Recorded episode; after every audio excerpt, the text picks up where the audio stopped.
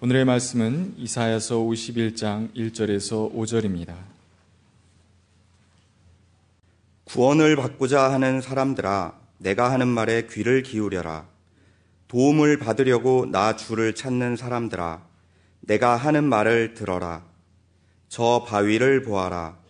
너희가 거기에서 떨어져 나왔다. 저 구덩이를 보아라. 너희가 거기에서 나왔다. 너희 조상 아브라함을 생각하여 보고 너희를 낳아준 사라를 생각하여 보아라. 내가 아브라함을 불렀을 때에는 자식이 없었다. 그러나 내가 그에게 은혜를 내려서 그 자손을 수없이 많게 하였다. 주님께서 시온을 위로하신다.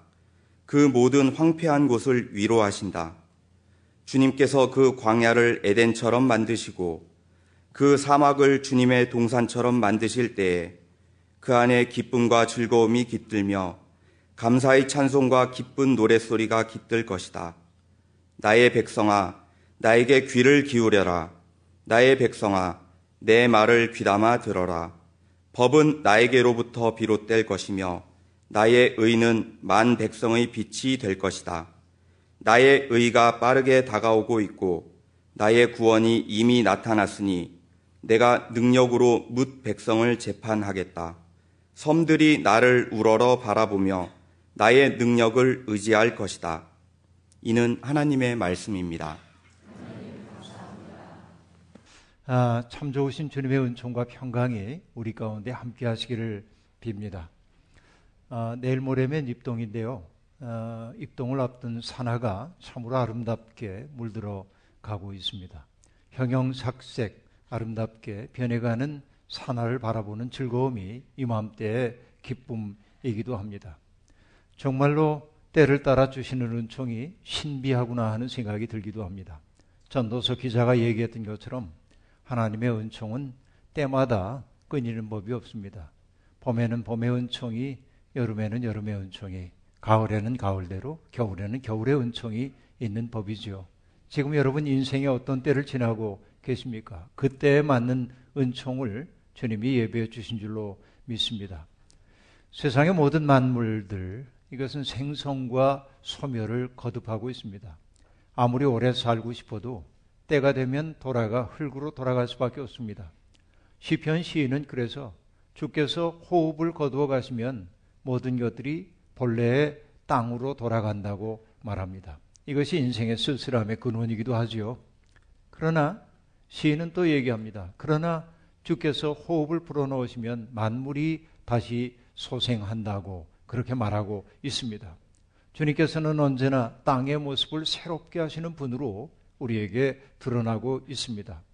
그렇다면 세상에 있는 모든 것들이 있음 그 자체가 하나님의 호흡 때문임을 알 수 있다고 한다면 우리 앞에 있는 이 아름다운 과일뿐만 아니라 우리 이 자리에 있는 사람들 하나하나가 하나님이 지금도 숨을 불어넣으시기에 존재하고 있다고 생각하면 나의 있음 그 자체가 은총의 지속임을 우리는 느낄 수밖에 없습니다.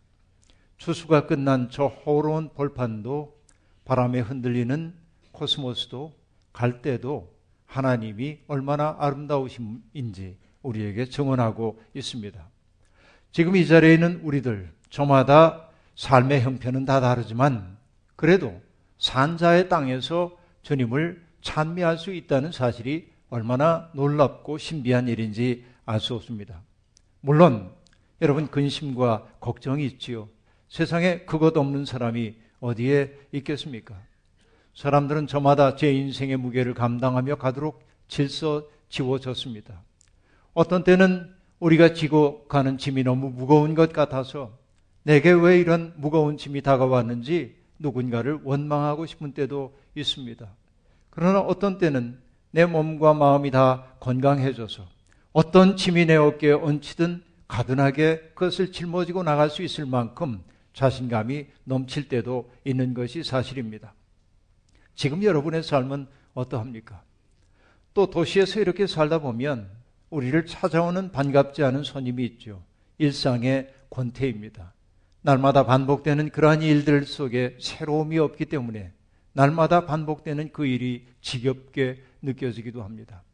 그러나 또 곰곰이 생각해 보면 반복되는 그 일이야말로 우리의 삶에 질서를 주고 있고 삶의 안정감을 주는 근원이기도 함을 우리는 깨닫게 되기도 합니다. 그런데 여러분 생각해 봅니다. 세상에는 우리가 때때로 지겨워하기도 하는 평온한 일상을 누릴 수 없는 사람들이 너무도 많이 있습니다. 뜻하지 아니한 질병으로 고통을 받는 사람들이 그러하고 원하지 않지만 자기의 땅을 떠나서 유리하며 방황할 수밖에 없는 난민들이 그러하고 하루하루 생존에 급급하기 때문에 생존 경쟁에 내몰리고 있는 사람들의 삶이 그러하다고 말할 수 있겠습니다. 그렇기에 안온한 일상이 지루하다고 말하는 일이 부끄럽게 여겨지기도 합니다. 별일 없이 산다고 하는 것, 그것이 죄송스럽게 느껴지기도 합니다. 여러 해 전 장기하라고 하는 가수가 부른 노래 가사가 떠오릅니다. 여러분들도 아실 텐데요. 반말로 해서 죄송합니다. 네가 들으면 깜짝 놀랄 만한 얘기를 들려주마. 아마 절대로 기쁘게 듣지는 못할 거다. 뭐냐 하면 나는 별일 없이 산다. 뭐 별다른 걱정 없다. 나는 별일 없이 산다. 이렇다 할 고민 없다. 여러분 노래 가사가 그러합니다. 그리고 가수가 얘기합니다. 네가 절대로 믿고 싶지 않을 이야기. 그것만은 사실이 아니길 엄청 바랄 이야기를 하겠다면서 이렇게 말합니다. 나는 사는 게 재밌다. 하루하루 즐겁다. 나는 사는 게 재밌다. 매일매일 신난다. 여러분, 이런 노래 들어보신 적 있는지요? 저도 듣고 충격을 받은 적이 있습니다.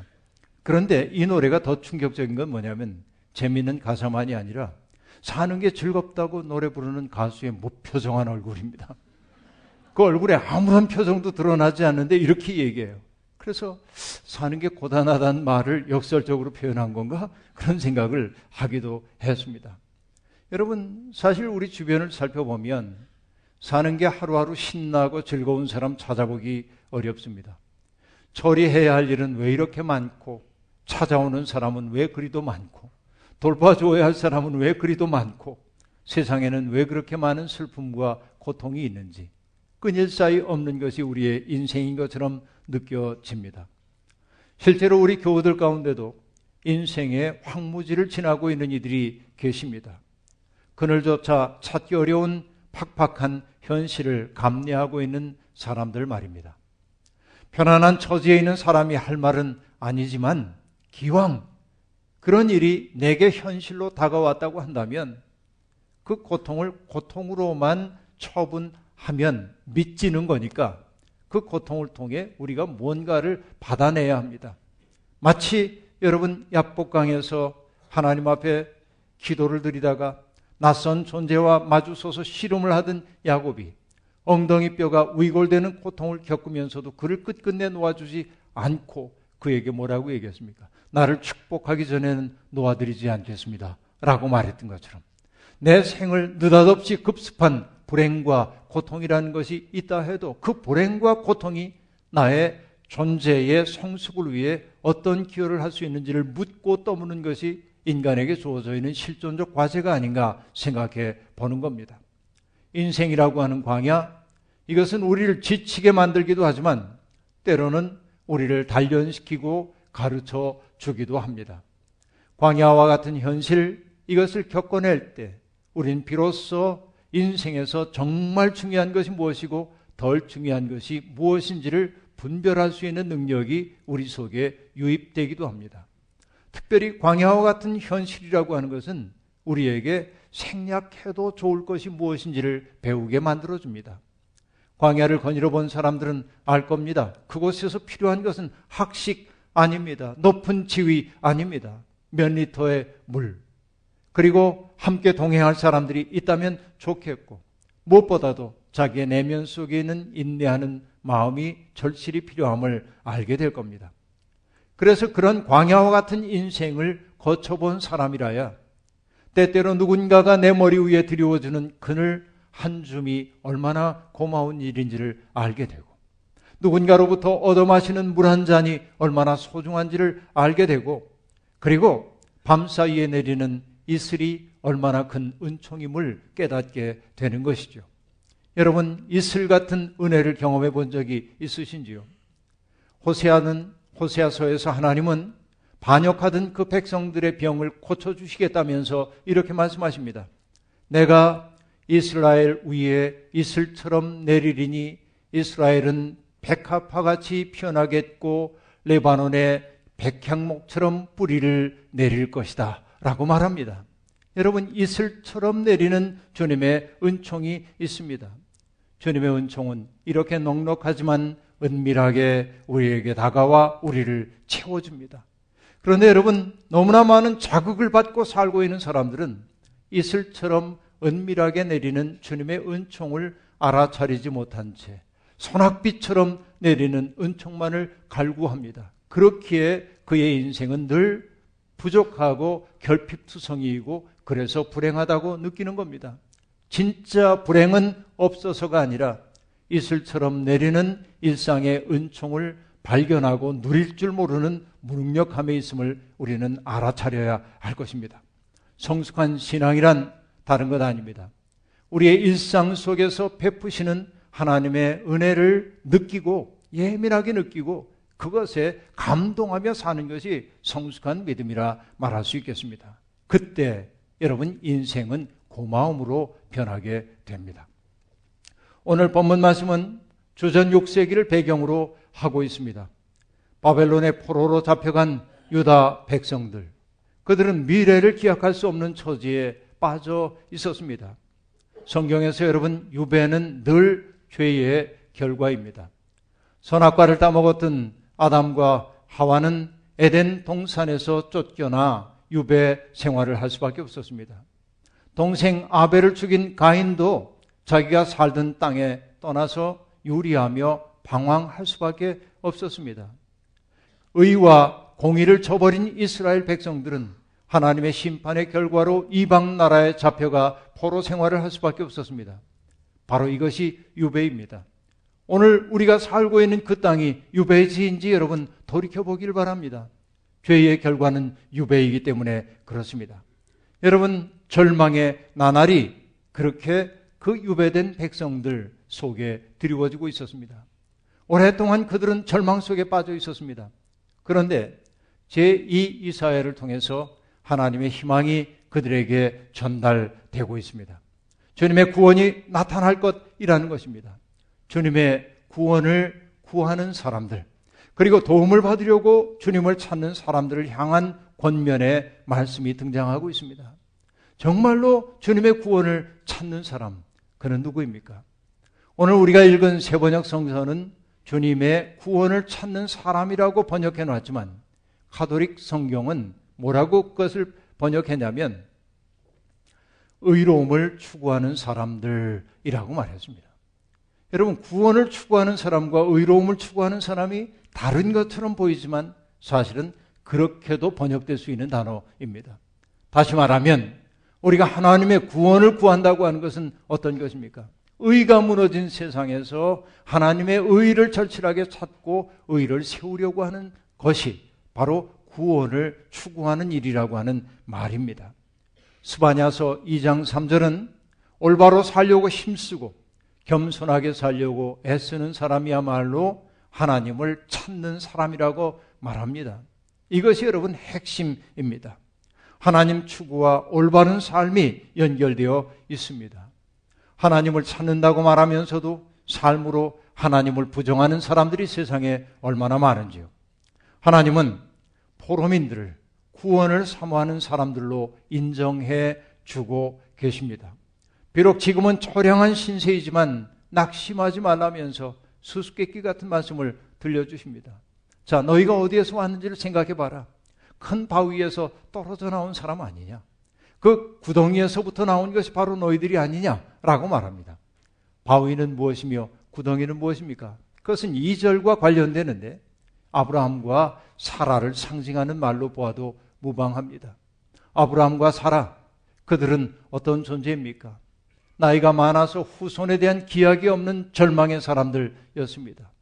도저히 후손을 얻을 수 없을 것 같은 절망의 상황 속에서 하나님이 찾아와 그들에게 약속의 자녀를 허락해 주심으로 약속하신 대로 하늘의 별처럼 허다한 사람들의 조상이 되었죠. 너희들이 지금은 영락한 처지에 있지만 아브라함과 사라가 그 절망의 자리에서 하나님의 구원을 경험했던 것처럼 바로 절망의 자리야말로 하나님의 구원이 시작되는 자리임을 잊지 말라는 것이 1절과 2절의 메시지인 것입니다. 여러분, 이 문제 시인이 있는데요.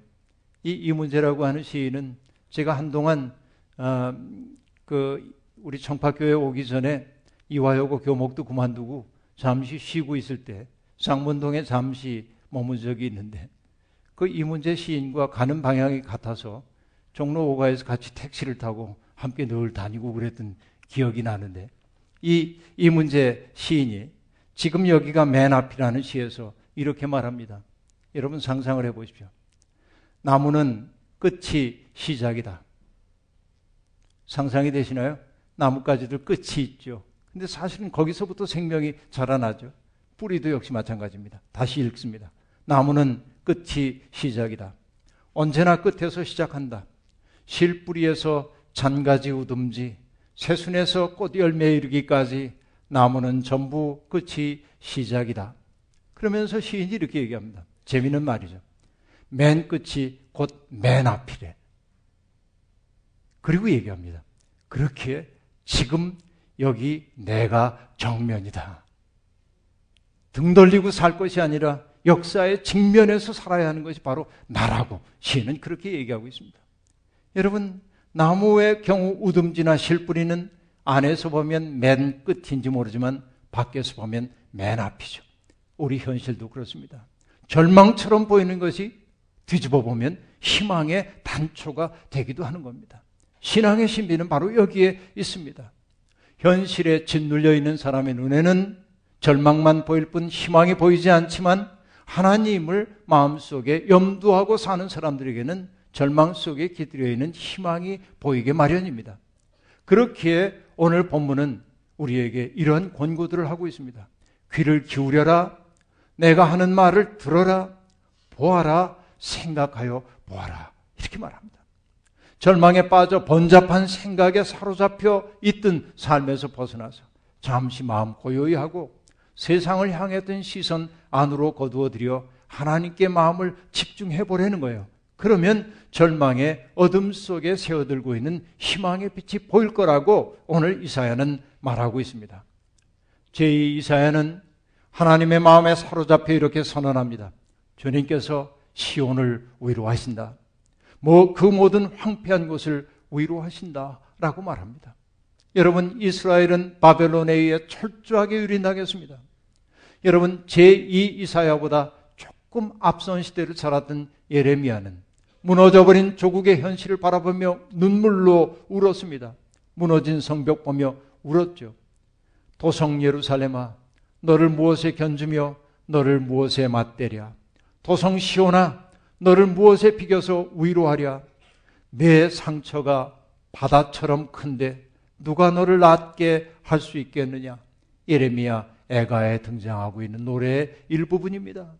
그 철저하게 무너진 조국을 바라보면서 사람들은 낙심했습니다. 나 스스로의 희망이 사라진 것도 있지만 하나님이 무능력해 보였습니다. 하나님이 패배한 것처럼 보였습니다. 이것이 여러분 그들을 더욱더 고통스럽게 만들었습니다. 상처 입은 시온 회복될 기미가 보이지 않았습니다. 하지만 여러분 맨 끝이 맨 앞인 것과 마찬가지로 황폐한 곳이야말로 새로운 희망이 유입되는 자리임을 제2 이사야는 여실하게 얘기하고 있는 것입니다. 다른 사람 눈에는 보이지 않아도 보는 사람인 예언자의 눈에는 크게 보입니다. 물론 백성들이 겪어내야 할 시련이 만만치 않음을 압니다. 그럼에도 불구하고 새로운 역사는 꿈꿈으로부터 시작된다는 사실을 우리는 알고 있습니다. 하나님의 눈으로 세상을 바라봤기에 제2 이사야는 말합니다. 주님께서 그 광야를 에덴처럼 만드시고 그 사막을 주님의 동산처럼 만드실 때 그 안에 기쁨과 즐거움이 깃들며 감사의 찬송과 기쁜 노래소리가 깃들 것이다. 여러분, 정말 광야의 꽃이 피어난 모습을 머릿속에 상상해 보십시오. 건기에 비가 오지 않은 계절에 네게브 사막이나 유대 광야 혹은 요르단의 고원지대를 걸어본 사람들은 알 겁니다. 황량하고 허허로운 저 쓸쓸함 속에 걸었던 출애굽 공동체를 생각하지 않을 수 없고 그들이 불평하지 않을 수 없었다는 사실을 절감하게 될 겁니다. 왜냐하면 너무나 척박하기 때문에 그렇습니다. 눈에 보이는 것이라고는 간간히 서 있는 시띠나무뿐 생명의 기척조차 보이지 않습니다. 하지만 그것이 죽음의 땅인 것 아닙니다. 도처에 오아시스가 있습니다. 비가 올 때 빗물이 석회암 지대를 스며들어 갔다가 흐르고 흐르다가 솟구쳐 나온 오아시스 지대가 있고 그 오아시스 덕분에 유목민들이 먹고 삽니다. 그뿐만이 아닙니다, 여러분. 그리고 우기가 찾아오면 죽은 것처럼 보였던 그 땅에 수없이 많은 풀꽃들이 돋아나 생명들을 키우는 기적을 그들은 보았던 거예요. 그렇기에 그들은 죽음의 땅에서 기쁨을 노래할 수 있었던 것입니다. 일전에도 여러분 말씀드린 바가 있습니다만 미국의 캘리포니아주와 네바다주에 걸쳐 있는 황량하고 건조한 땅 데스밸리라고 하는 국립공원이 있다지요. 저는 가보지 못했으니까 이렇게 얘기합니다. 데스밸리, 죽음의 골짜기란 뜻 아닙니까? 강수량은 적고 기온은 높아서 생명이 살 수 없는 것처럼 보이는 곳입니다. 그런데 여러분, 2016년에 그 데스밸리에 기적이 일어났습니다. 들꽃들이 지천으로 피어나 장관을 이루었던 것입니다. 여러분도 찾아볼 수 있습니다. 유튜브에서 데스밸리 wild flower super bloom이라고 쳐보면 그 장관을 볼 수 있는데 정말 아름답습니다. 여러분, 척박해 보이는 땅도 생명의 씨를 간직하고 있는 법입니다. 절망 속에서도 희망의 씨는 남아있는 법입니다. 제 아무리 척박한 땅이라고 해도 내 생명이 지속되고 있다고 하는 것은 무엇입니까? 하나님의 희망이 우리 속에 남아있다는 얘기예요. 때를 만나면 꽃처럼 피어나려고 하는 하나님의 희망이 우리에게 있어요. 제2 이사야는 바로 그것을 보고 얘기하는 겁니다. 똑같은 것을 여러분 바울 사도가 뭐라고 얘기합니까? 예수를 믿고 전하다가 온갖 어려움을 겪고 있는 자기들의 현실을 얘기하면서 바울은 말합니다. 우리는 사방으로 죄어들어도 움츠러들지 않으며 답답한 일을 당하여도 낙심치 않으며 박해를 당해도 버림받지 않으며 거꾸러뜨림을 당해도 망하지 않습니다. 세상의 눈으로 보면 정말 절망의 자리이지만 하나님의 눈으로 바라보면 그 절망 속에서도 희망과 기쁨이 있다고 바울은 얘기하고 있습니다. 이런 당당함이 우리에게 있습니까? 우리는 엄살만 하고 살고 있는 것 아닙니까? 내 삶이 제 아무리 힘겨워도 당당하게 나는 무너지지 않는다고 말할 수 있는 능력이 우리에게 있습니까? 내 속에 참 생명이 있다면 가능한 일입니다. 제2 사연은 절망의 땅, 눈물의 골짜기에 처한 사람들에게 하나님으로부터 비롯된 궁극적 희망을 전하고 있는 겁니다. 그 희망이 우리에게 있다면 우리의 생이 비록 척박한 광야길과 같은 처지에 빠져 있다 해도 우리는 낙심하지 않을 수 있는 것입니다. 우리가 감사해야 하는 것은 바로 그 궁극적 희망이 내가 아니라 하나님에게 있다는 사실 때문입니다. 제2 이사야가 전하는 좋은 소식은 그들이 포로 생활에서 해방될 것이라고 하는 소식만이 아닙니다. 진짜 좋은 소식은 무엇입니까? 그들이 잊고 있었으나 회복되어야 되는 소식. 그것은 하나님이 세상을 지배한다는 사실입니다. 하나님의 의가 세상을 다스린다고 하는 근원적 사실에 대한 깨달음인 것입니다. 하나님의 의가 만 백성의 빛이 될 것이라는 사실을 제2 이사야는 전해주고 있습니다. 앞서도 말씀드린 대로 야외 하나님이 패배한 것처럼 보였습니다. 그의 백성을 지켜낼 힘이 없는 것처럼 보였습니다. 하지만 이스라엘의 바벨론 유배는 하나님의 무능의 증거가 아니라 하나님이 의로우시다고 하는 증거였습니다. 복역의 때가 지나고 나면 하나님은 택하신 백성들을 회복하셔서 당신의 꿈을 나누어 주실 거라고 이사야는 말하고 있습니다. 여러분, 하나님은 그러한 분입니다. 하나님은 모세에게 당신의 성품을 말씀하셨죠. 나 주는 자비롭고 은혜로우며 노하기를 더디하며 한결같은 사랑과 진실이 풍부한 하나님이다. 그렇습니다.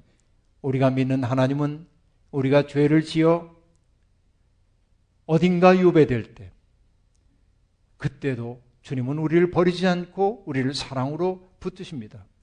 주님은 우리가 죄 가운데 있을 때에도 우리를 포기하지 않으시고 때가 되면 귀엽고 우리를 새롭게 빚어 주시는 분입니다. 주님의 일, 그리고 그 주님의 일에 우리를 동참시켜 주시는 분입니다. 주님이 우리를 불러주신 까닭, 다른 것 없습니다. 하나님의 의를 이루기 위해서입니다. 하나님의 의를 이룬다고 하는 것, 그것은 무엇입니까? 빛을 잃어버린 사람의 빛이 되어주는 겁니다. 눈먼 사람의 눈을 뜨게 하는 겁니다. 감옥에 갇힌 사람을 이끌어내는 일입니다. 어두운 영창에 갇힌 사람을 풀어내는 일입니다. 이것이 이사야가 들려주고 있는 주님의 일입니다. 여러분, 하나님의 언약 백성이 되어 하나님의 아름다우심을 세상 앞에 전하는 것, 눈먼 사람 눈을 뜨게 하는 것, 이런 것 오늘 우리 감당하고 있습니까? 여러분, 다 함께 가지 못해 유감이었습니다만 거의 두 주에 걸쳐 다녀온 이스라엘과 요르단 여정 가운데서 거의 막바지에 이르렀을 때 우리는 예루살렘에서 차를 타고 베들레헴을 향해 가고 있었습니다. 베들레헴에 있는 예수 탄생 교회를 방문하기 위해서였습니다. 차를 타고 가다 제가 가이드 목사님에게 얘기했습니다. 목사님, 우리가 이곳에 왔으니 반드시 가야 하는 곳이 한 군데 있습니다. 어디입니까, 목사님? 일정에는 없는데요. 제가 얘기했습니다.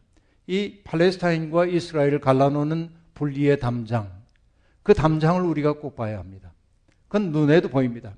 그러나 내가 보고 싶었던 것은 담장 그 자체가 아니라 담장에 팔레스타인 사람들이 그려놓은 벽화였습니다. 그 벽화는 절망의 표현인 동시에 희망의 노래이기도 했습니다. 그래서 분주한 일정이었지만 차를 세우고 벽화를 보기 시작했습니다. 마침 차가 세워졌던 곳에 맨 처음 등장한 그림은 누구냐면 남아프리카 공화국의 첫 번째 흑인 대통령인 넬슨 만델라의 그림이 초상이 그려져 있고 그가 했던 말이 글로 적혀 있었습니다. 그 내용은 이러합니다. 팔레스타인 사람들의 자유 없이는 우리의 자유가 불완전하다는 사실을 우리는 너무나 잘 압니다. 그런 말이었어요. 이것은 우리에게 들려오고 있는 하늘의 소리처럼 들렸습니다. 그 장벽을 따라 그려진 그 어, 그래피티, 낙서처럼 보이는 그림들을 하나하나 보다가 나는 저 후미진 구석에 적혀 있는 그림과 글귀가 궁금해서 일행과 떨어져 그쪽으로 한참 가고 있었습니다. 그곳에서 저는 팔레스타인의 젊은 남녀를 만났습니다. 기척을 느낀 그들이 돌아보면서 내게 말을 건넸고 이런저런 말을 주고받다가 나는 떠나야 할 시간이 되었기에 그를 격려했습니다. 오늘은 장벽이 이렇게 높아 절망스럽겠지만 언젠가 장벽이 무너지고 당신들이 희망을 누리고 당신들에게 주어져 있는 생명을 한껏 누릴 수 있는 그날이 온다고 난 믿습니다. 당신은 극복할 수 있습니다. 라고 말했습니다. 그런데 여러분, 돌아온 대답이 첫 마디가 뭐냐면, I can't, we can't. 우리는 할 수 없습니다. 나는 할 수 없습니다. 그런 말이에요. 그리고 그가 내게 이렇게 얘기했습니다. 당신은 언제든 원하는 곳에 갈 수 있지만 우리는 아무 데도 갈 수 없습니다.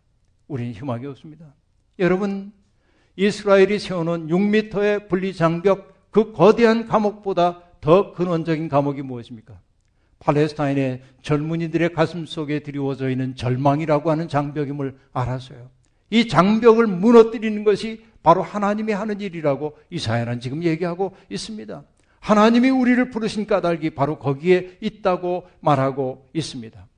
여러분, 절망에 빠진 사람들, 장벽 앞에 울고 있는 사람들은 팔레스타인 사람들만이 아닙니다. 세상 어디에나 있습니다. 주님은 바로 우리가 그들의 이웃이 되어주고 그들을 그 갇힌 자리에서 이끌어내 주시기를 원합니다. 우리 같은 자에게 그런 것을 요구하시는 하나님, 그 하나님이 우리에게 너무나 고마운 존재예요. 그렇게 할 때 내가 나답게 하나님 백성답게 되는 것이기 때문에 그렇습니다. 하나님이 이러저러한 것을 우리에게 주시기 때문에 감사한 것 아니라 그것도 감사하지만 우리에게 요구해 주시는 하나님이 너무 고마운 거예요. 이 추수감사절에는 바로 그 고마움을 우리들이 알아차려야 할 때입니다. 여전히 포로 생활에 시달리고 있는 사람들에게 하나님은 너희가 그들의 희망이 되라 말씀하십니다. 이 놀라운 비전을 가슴에 품는 순간 절망의 장벽에 틈이 생길 것이고 그 속으로 하늘의 빛이 스며들 겁니다. 우리는 절망과 불통의 세상의 균열을 내고 마침내 장벽들을 무너뜨려 모든 사람들이 서로 소통하며 하나님 안에서 생명을 경축하는 세상을 만들라고 주님에게 부름을 받은 사람들입니다. 이 놀라운 부름에 응답할 수 있기를 소망합니다. 추수 감사주일, 지금까지 우리에게 베풀어 주신 은총에도 감사하지만 이 아름다운 일에 우리를 초대해 주신 하나님께 감사하면서 오늘도 갇혀 있는 사람들을 이끌어내고 눈물을 흘리고 있는 사람들의 눈물 닦아주고 어둠에 유폐된 사람들에게 빛을 가져가는 일을 통하여서 우리도 하나님의 친백성으로 지어져 갈 수 있기를 주님의 이름으로 축원합니다. 주신 말씀 기억하며 거듭의 기도 드리겠습니다. 하나님 분주하게 사느라 우리의 생이 은총이요 신비임을 잊고 살 때가 참으로 많았습니다. 추수감사절 오전 가만히 분주하던 발걸음을 멈추고 돌이켜 생각해 보니 하나님의 은혜가 우리를 붙들고 있었음을 절감합니다. 하나님, 이제부터 주님이 그러하신 것처럼 우리도 누군가를 붙들게 도와주시고 누군가의 품이 되어줄 수 있도록 도와주시고 어둠에 유폐된 사람들에게 빛을 가져가는 새 사람들이 되게 도와주시옵소서. 예수님의 이름으로 기도하옵나이다. 아멘.